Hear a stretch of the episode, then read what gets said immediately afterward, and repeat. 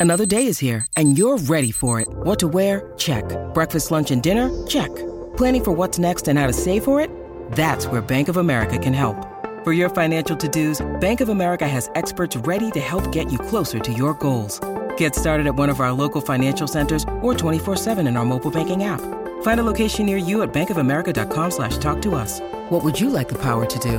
Mobile banking requires downloading the app and is only available for select devices. Message and data rates may apply. Bank of America and a member FDIC. This is Sarah. This is Jenna from Name Three Songs, and today we are getting candid with Judah Akers from Judah and the Lion. We had a really lovely chat with him, and it was just a very personal conversation. And when she talks about a lot of his struggles that he's gone through, like very recently, and we were really grateful for his openness in this interview. So you guys are really in for a treat.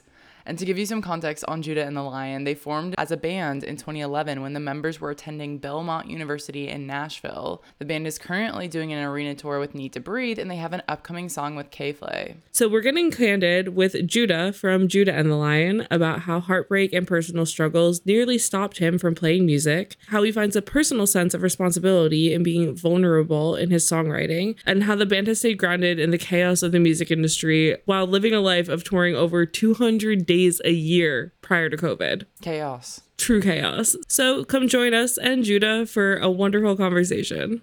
Hi, Judah. Thanks for joining us today. Hello. We're so excited to talk to you today. So, you guys are currently on an arena tour with NEEDTOBREATHE, and you've been a band for over a decade now and have played venues of all sizes. But what is it like playing for crowds this big every single night?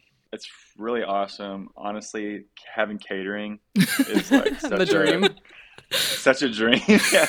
We're like making juices, like, you know, living our best life. But no, it's it's been such a great like sweet spirit already on tour. Just the crowds have been amazing and just as far as like the NEEDTOBREATHE camp, it's gonna be a really, really cool run. That's awesome. That's great to hear. So, you guys have been playing music for quite a while. I'm sure you've seen venues of all sizes. How do you feel like the live show experience has changed from the beginning to now?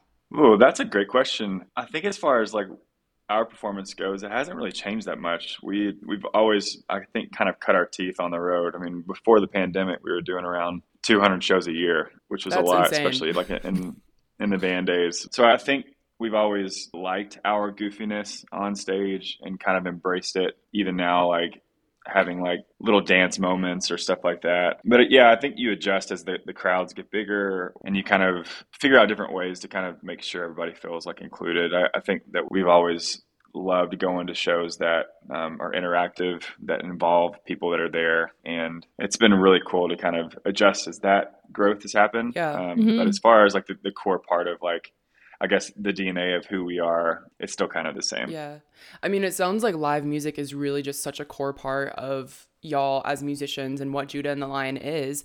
But like with COVID and like the pandemic happening, what was that adjustment like for you suddenly not having live music and also like the uncertainty of not knowing like when we were going to have live music again? Yeah, the, the limbo was was a lot. I mean, it was a lot for a lot of musicians. Uh, I don't know if you guys went through that with with what y'all Yeah. um, y'all do, but yeah, I think just the the state of being in limbo and kind of we had a tour, an arena tour of our own that we had to cancel in 2020. Wow. That was a bummer. And then you know, for us, we we were kind of on this a little bit of a trajectory, and it felt like we kind of lost a little bit of momentum and then we've just now kind of recovered from it. So I, I think for me, you know, I, I I don't think I really realized how therapeutic shows were. Yeah. Mm. So I actually started really suffering from like high anxiety, panic attacks, stuff like that. And my therapist at the time said, "Well, you're kind of used to like screaming and like dancing, times. you know, Yeah. like a buffoon for like Yeah. 150 nights a week." And I know that sounds like weird, but you know, I think I just had all this pent up energy that I wasn't like really releasing. And so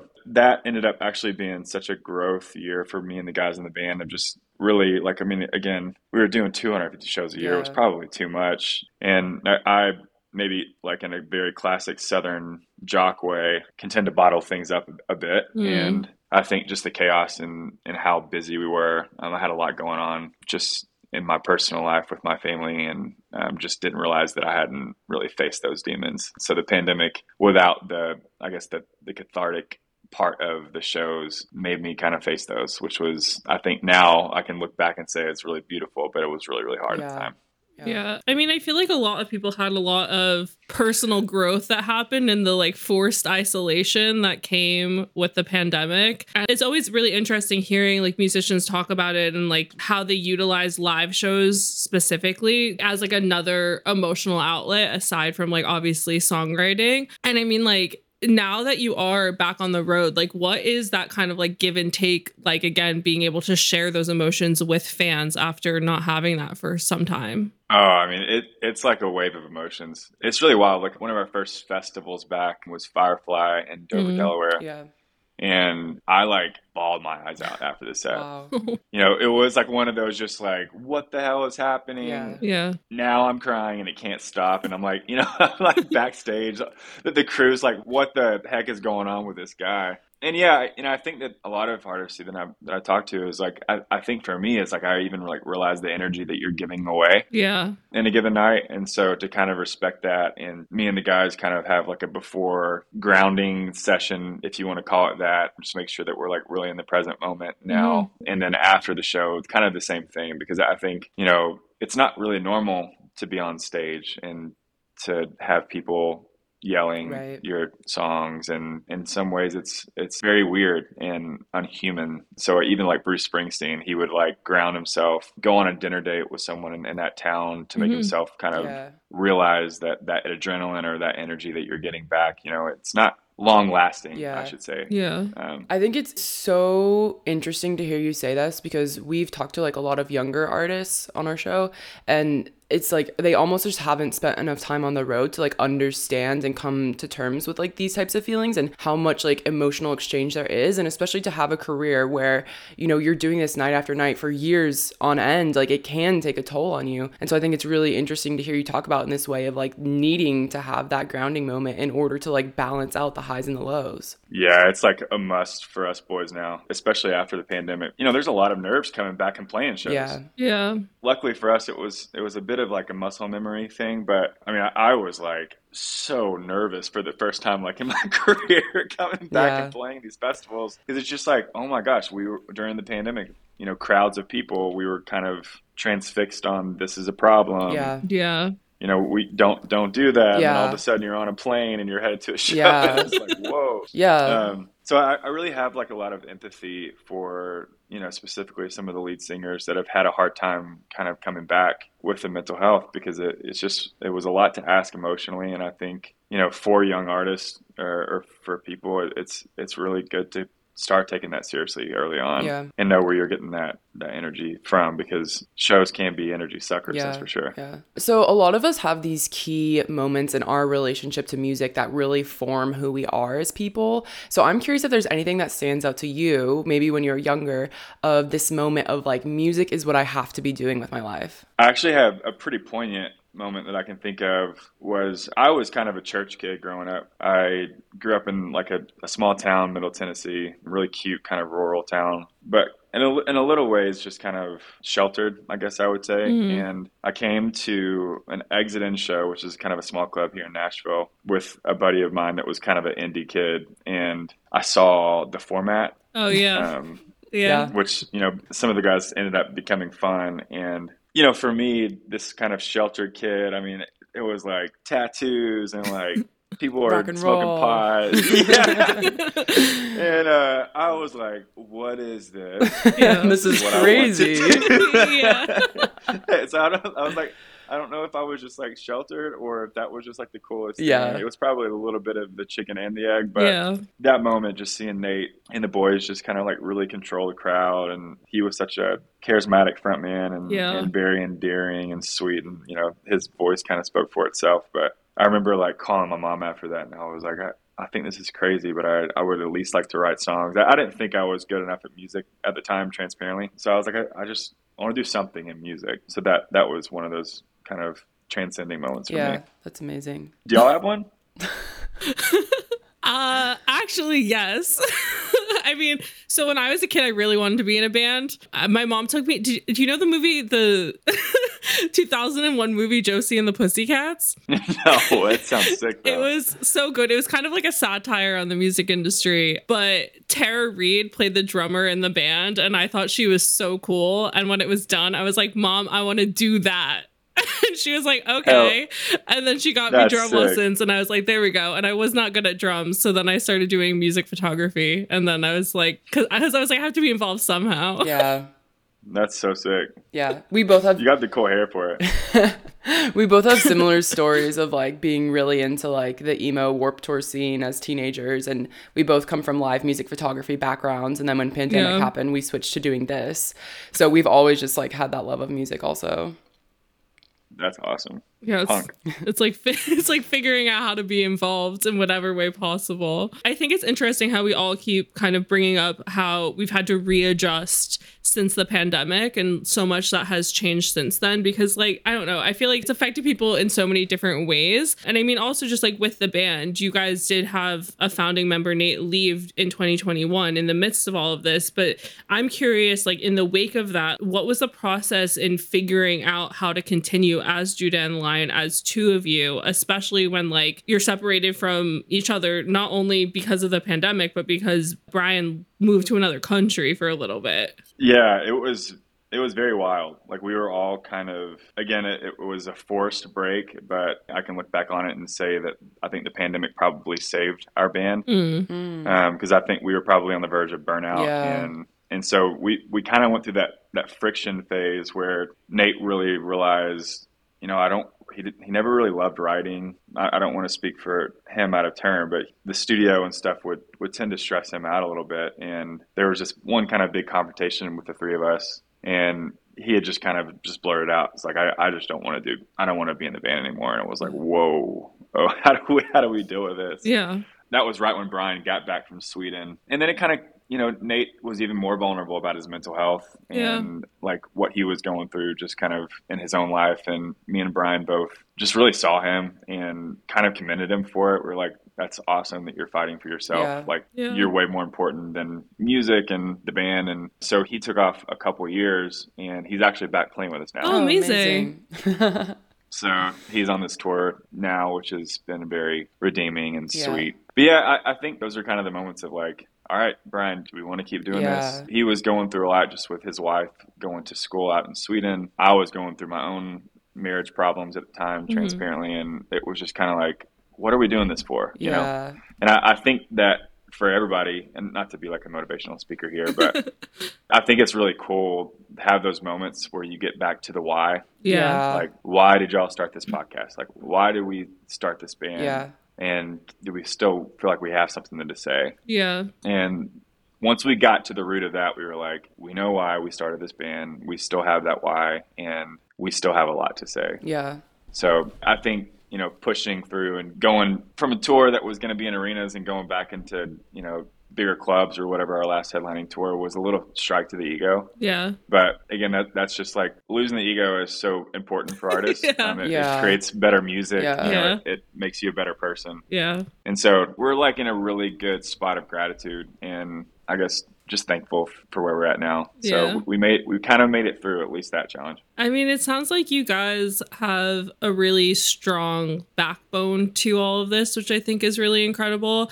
And I also love how open and comfortable you are talking about how important focusing on mental health is. Because i think like for a lot of people that's a discomfort level. And i know for like millennial generation a lot of us like our parents it was like you whisper about therapy at the dinner table kind of thing. And like the past 10 years and especially past five years that's really shifted. And i think like even just like in your music it's really clear that mental health has always been important. But like on our podcast we talk a lot about how men historically like just have not been encouraged to talk about their mental health. It's like take it on the chin and just like keep going and dealing with it Mhm. and so i'm just curious like what your experience has been with like dealing with that stigma and kind of being like ignoring it really and just being comfortable being like mental health is important this is something we need to focus on I mean, thank you. Uh, I think I, I probably run both sides of that. Like the, I guess the, the classic stereotype of a Southern dude jock that, you know, my dad was pretty tough on me, kind of the classic. He was Mhm. the coach of, you know, my school team and ended up playing college baseball. And I I guess in, in that on that side was like very like fighting, like don't cry, be tough. Yeah. But Yeah. then my mom was such a powerful woman in my life and she was also a therapist. Oh. Hmm. So it really helped that she was like the opposite. She was like she was the one that encouraged me to get into music and just say like, hey, instead of punching the locker room like with your fist, Yeah. why don't you get a guitar and Mm. start writing? let's put let's let's put this in a, a, a space. And and Brian's mom is actually a therapist as well. Oh kind of. wow, amazing. Yeah, so it's I, I, I would attest it to the powerful women in our life, to be honest. But I, I think for me, it, it was just this moment where, like, literally my body, like my back and like stress was manifesting itself, Yeah. especially through my divorce. And I had an aunt on one side commit suicide and an Mm. uncle on the other side commit suicide. And my mom was in and out of jail. And it was like one of those things Wow. where my body was like literally like, Yeah. yo, you, You need to do something like, about this. Yeah. yeah, and so it, it was kind of one of those four situations for me where I really had to pursue my own therapist. Yeah. And my mom always encouraged therapy, but I, I think just having a mom as a therapist, I just never really felt like I needed Yeah. it myself. Yeah. You know, like Yeah. stubbornly. I was like, I, I'll.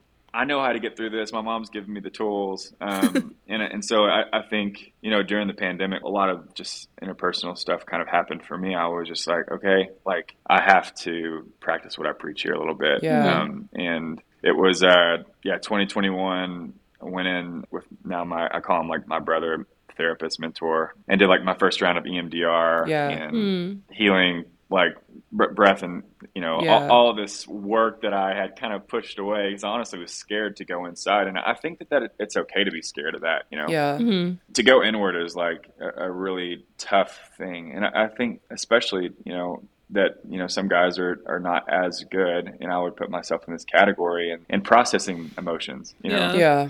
and so I think it is a scary thing because you don't really know what's going to come Yeah, out. yeah. Yeah. but I, I will say at now, still practicing, still going to therapy. It's like I could say that it like saved my life because now I'm, I'm not suffering as bad in my body. I, I Yeah. know what to do when that anger comes up. I know what to do when not to fight the tears. You know. Yeah. Yeah. Um, and so, yeah, I, I guess I would encourage anyone listening. It's sometimes so backwards how life works. It's like sometimes there's so much strength in like admitting where you're weak. Yeah. Yeah. Like there's so much freedom when you say something that's true. Like Yeah. Yeah. I really am struggling here. You know, there's something just so powerful about that. Yeah. But it's so it's so backwards to the way that you know, at least in American culture, a lot of you know we're just taught to be the best. Yeah, you know, literally. You, you know, it can lean to being like very toxic. As far as like, I feel like I was living some version of a life of like toxic positivity, Right. Yeah. Right. Where it was just like everything's going to be okay Yeah. which, which it's okay to have hope i I think that's really important Yeah. for, for humans but i really went on a tangent there i'm so sorry No, it was, it No, was great. I mean, I was gonna say, like- I was gonna say, like, thank you so much for sharing all of this with us because Yeah. obviously a lot of this is really personal for you. And I think, you know, it's one of those things where it's like when you're in that place, it can be so hard to talk about it. And I think now, you know, putting in some work, it's it's easier to have these types of conversations.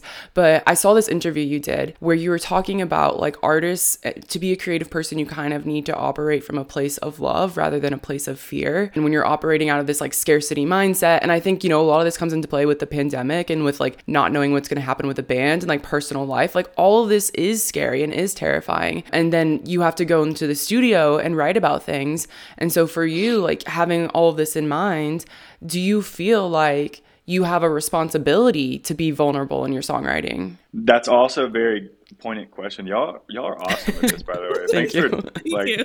um, yeah that's a poignant question because the the record that we just worked on came from a place where i had just gone through this really painful divorce Mhm. biggest heartbreak of my life and honestly didn't want to write about it because i'm Yeah. like i don't want the world to know about my biggest failure you know like i don't want to be honest about like how this all went down and me and brian kind of had kind of conclusion of just like well this is our like kind of like dna of Yeah. like the why of who we are Yeah. And even though my story it is raw and vulnerable and really tough at times, like I, I feel like our goal is to do that, like operate out of love instead of fear. So fear would say, don't do that. Yeah. Uh, because that's going to be really hard. And I feel like love would say is, no, that's going to be really, really hard. It's going to be even worse, but we're going anyways. Right. Mm. So it's like this thought of like, okay, if I'm operating out of love as an artist, then I'm able to kind of speak freely without judgment. You know, Yeah. if, if that does that make sense, or like Yeah, judging well, it, goes, myself. it kind of goes back to what you just said a minute ago about like there's power in like saying you're not all right or saying what you're going through. I think that's it's kind of that of knowing like yeah, it's going to suck and it's going to be hard and it's going to be uncomfortable and I'm maybe not going to feel the best putting this out there, but like people are going to recognize that and they're going to connect with it and like in the end you'll be all the better for it. yeah, there's. I know at least from the music that I love, it's like the music that makes you feel less alone in the world. Yeah. is Yeah. what I kind of tend to gravitate to. And even though our record Pep Talks was a lot about just what it was like with my mom and struggle with alcohol mm-hmm. and my parents' divorce and kind of going through that as a, a mid twenties, you know, person. And it's like you wouldn't imagine how many thirteen year old kids that are going like through their parents' divorce resonate Yeah. somehow with a twenty five year old story. It's just Yeah. it's beautiful how music can kind of do that. And so that that's at least our intention is to bring hope and make people feel less alone. I think that's what yeah. Yeah. you guys are probably doing really well on this podcast as well. Thank you. I mean, you can tell like in your lyricism that like there is kind of like this poetry and storytelling aspect to it. That like it's understandable like how quickly and easily people would be con- able to connect to the music. And I mean, specifically, like in listening to your recent single, Only Want the Best, like it obviously, like as you said, like you, it was about going through the end of a relationship and breaking up is such a specific loss that you go through and like the six stages of grief that you deal with, like in regards to like death, also work into relationships ending. But the song feels like you were at the acceptance stage of grief rather than like the usual anger or depression like stage that people usually write from. And so, what made you want to write that song from that stage of grief? Because I feel like it's something that like you don't really hear that much and is kind of needed because I feel like a lot of people forget that there is that stage where you're going to finally Yeah. like understand what you went through and be like, okay, I get I get why this happened or I get what's happening now. Thank you for that question. So we're, we're at, I don't know if you saw this, but the next record is actually just about all the stages of grief. Mm. And then, uh, so Only Want the Best is on actually the last part of depression. Yeah. But the thought, I guess, in general was just to be honest, I was writing like really harsh songs after Yeah. my heartbreak. Yeah, of course. And, That's uh, normal. it, it, it helped my back problems. but I don't think it would have been really good for the world. And I think when you go through heartbreak or betrayal or any type of reasons why relationships end, obviously there's going to be anger that you go through. Yeah. There's going to be this this bargaining, which I learned a lot about bargaining because that, that was like the one I was like, what does bargaining mean? It's like I'm such an idiot. but yeah, I think after I kind of got all those I guess more intense, harsh songs out of the I call it the kitchen. Like I just got it out of the system. Yeah. Then me and Brian were able to write the whole record from this position of forgiveness, but also Mm. go back and look back and be like, okay, there's a way I can say like when I was like I, I got diagnosed with this thing called heartbreak syndrome, which Mm. I didn't know about at the time, but it was essentially my left arm was way weaker than my right arm. Whoa. And I Oh, thought I was like having a seizure. And I went to the doctor. He was like, no, you're suffering from this thing called heartbreak syndrome. It's essentially where your heart's just breaking. Wow. Oh my So, god. um, wow. A lot of older men that go through divorces that maybe aren't in good shape or whatever can, can have a heart attack from it, whatever. Anyways, Oh wow. all I had to say is I, I can go back and look at it and be like, oh, that was right when I was in denial. Right. You know, I was in Mhm. denial that this relationship was ending. I didn't want to admit it. The anger songs or the kind of the punk songs. but yeah, it's just we're actually intertwining my therapist within the record too, uh, cool. which is really fun. He's got a writing credit as well, which is That's like so super special for me. Yeah, but I I think only want the best. That being kind of the I guess the flagship song currently for the new record is it's true. Like I think we all go through relationship ending and it's it's this weird holding of the two things of like I truly only want the best for you. Like this really hurt that you broke my heart Yeah. and I'm sure I broke yours as well. But like at the end of the day, like if I'm going to do this operating out of hopefully a position of forgiveness, then Right. I think we can all resonate with that that message of like, Yeah. ah, this sucks, but like only good things for Yeah. you. Yeah. No, I think that's really interesting of you have to get it out, right? It's the catharticness of like needing to go through that process yourself, but then like kind of once you're a little bit on the other side, like looking back of like what is it I want to release into the world and having the best intentions for people and your art and you know, hopefully what people will connect with and not wanting to have like malice in the mix. So I think that's that's really fascinating to hear you talk about that, but I do want to switch gears a little bit for a second here because we're very interested in this idea of fame and what it specifically means for musicians in the world that we're living in today. Because if we look back at like the heyday of rock stars, they were kind of considered this otherworldly being or they were a little bit untouchable. And for some people a little bit aspirational, even though obviously there was a lot happening in the in the era of rock and roll. And back in 2011 when you guys started as a band, social media was still like a very new thing. And streaming was a very new thing of like what is the music what like what is even happening to the music industry. And so I'm curious like what is your idea of success and like how has this kind of changed from when you started out to now?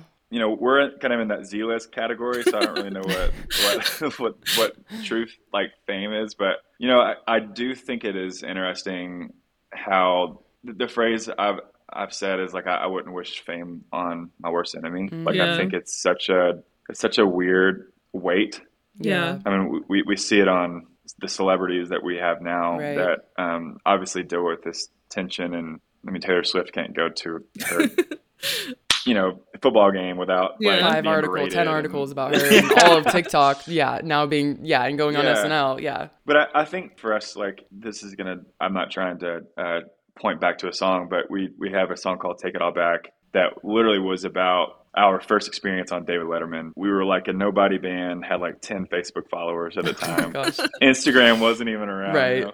And we were kind of at that spot where we, you know, we dropped out of college. Our parents are a little concerned for us, you know, yeah, and we get randomly called to be on the David Letterman show right before he retired. And So cool. um, it was it was one of those moments we were like, we're gonna be famous. yeah, yeah, you know, and honestly, the show was so fun. It was like such an honor. Blah blah blah. We film it. It aired the next day. We watched it, and then it was done. yeah. And we kind of had this moment as a band. We were like, "Oh my god! If we make this about like moments, then we're gonna get to the end of our career and hate ourselves." yeah, Yeah. You know, if you make it about, you know, we got to headline Red Rocks. If you like, if you make it about headlining Red Rocks, that moment is awesome for an hour and a half. Right. but then it's, you know, right. Yeah. so I, I think, and to go back, take it all back. It's like that song in general is about to this, like the core of like the why of why we do it. Right. And Yeah. the reason why we make music is to make connections of hope and hopefully love in the midst of a goofy six goofy white dudes playing music. you know, and if we can make somebody's day better, if it's one person, like it's always so funny because we we start our tours notoriously off like in the biggest markets, like ten thousand people, eight thousand, Mhm. but we'll finish like in like Montreal where we're like two hundred people Yeah, show up. yeah. and we we really. And it, it's easier said than done. I- I'm not the best at this, to be honest with you, with you as a competitor. But I, I think going back to the question of fame is like if the hope and love is real, then it means just as much in front of five people in Montreal as it does in front of ten thousand people and Yeah. wherever Yeah. at. So I, I think we've kind of held each other accountable in that regard. Yeah. Again, we're not per- perfect at it. We're human beings, but I think that's what what we've tried uh, to kind of stick with with our band at least. I think that's a really beautiful sentiment. And I think if people go into these situations of with the hope of fame as the goal, I feel like it's very easy to tell. And right now, just like with how social media is right now, like people have gotten so much better at being able to suss out who's doing it for the love of music and who's doing it for the love of the idea of like what music can bring them. Mhm. So I think it's just really incredible, like what you're saying of being like, yeah, we all kind of are there to bring each other back to earth and like just the sharing of music and emotion with everybody is really all that matters. Yeah, and I just think that's incredible. And I feel like right now also we're in this weird space where like I feel like pre pandemic, there was a lot of like, oh, there's already a band that's doing this. There's only room for them. Therefore, my band's not going to have the success. But I think that like mm. we all thought we lost music for like a year. And now yeah. it feels like there's so much more room for lots of bands doing the same things and like working together and like less competitiveness, which I think has also really changed the idea of like what fame and success can look like for musicians. Yeah, I mean, you said it. It's like the what's the quote? The spirit of comparison is a thief of joy. Yeah. And so I think like, and I don't know if y'all deal. I mean, I'm sure y'all deal, deal with this like with podcasts. I mean, yeah. As competitive as you know, having your own podcast is, you know, it's it's hard not to to wish that we were doing arenas, but that's like a never ending cycle. It's like right. you yeah. get to arenas and then you you want you want more, more and more and more, yeah. and it's like you have to be. And again, not perfect at this, but we talk a lot about there's a fine line between ambition and contentment and how neither one of those are a bad thing. Like it's good to be yeah. content and it's good to be ambitious. Yeah. It's good to be passionate. But there's a fine line there to where if ambition runs amok, then you're never you're never content. And then if you're too content, then you're not passionate enough. So it's like holding those at a kind of metaphorical ba- balance where it's like, okay, I think I'm holding these. I can be content with where I'm at, but I'm also pushing. Yeah. Yeah. And I think also, I mean, having a 10 plus year career is a huge accomplishment in itself, especially for, for many musicians. That was a fun 10 year. We got to celebrate in Cancun. We got this like random like private gig offer. We're like, we're going to Cancun. Nice. That's perfect. But it, it's, it is like to, to piggyback off that. It's like one of my favorite like teachers says the American way is already, should be already debunked because the pursuit of happiness is in, indicative of that you actually don't have happiness because you're in the pursuit of it. Mm. Yeah. If you have happiness, then you shouldn't be in the pursuit of it. Right. And so it's just this like notion of like, okay, how do we be with happiness rather than pursue it? Yeah. Yeah. I mean, and we could also for everybody. we could also talk about how capitalism and forever growth is not sustainable, but I think that's a whole other episode. so All right. I'm available tomorrow. Let's go. but to wrap things up with a little bow very nicely, the ethos of Name 3 Songs is to empower fangirls, and we think it's important to be critical consumers but also celebrate the things that we love unapologetically. So, Judah, what are you a fangirl of? Tell you what I'm a big fangirl of is these dogs right here. oh my god. Oh, so cute. Hi. Oh my god, so precious. I'm a fangirl of I Think You Should Leave. Okay. Tim Robinson. Yes. We did Jimmy Kimmel or one of the late nights with him, and he was just so funny on Jimmy Kimmel. He's hilarious. And we religiously watched that show. I'm a fangirl of Frightened Rabbit favorite band of all time. Talk about mental health. Yeah. Mm. Uh, that is a gold mine Truly. of feeling less alone in the world. Is it three? No. As whatever. many as you, as many as you want. oh. Anything that makes you feel good. and I last I guess last but not least, fangirl of Tennessee football. Nice. I am a Southern boy, true and true. So go Vols. We sucked yesterday, but I guess we could also talk about Travis and Taylor for another whole episode too. I'm available Wednesday too. Okay it would be fun to come back on and have y'all like listen to the record. Yeah. And we could talk about like uh the grieving process or whatever. Yeah, I would love y'all that. are like so y'all are so great at this. Thank so you. Oh I would be honored to come cry. back on. I'm not just blowing smoke. Thank you. No, that means a lot. It. Truly, this has been such a lovely conversation, and we always appreciate people who are willing to be so open and share these stories with us. So it's really fantastic to have these conversations. So thank you. Thank you, Judah, for joining us today. Thank you. Y'all are the best.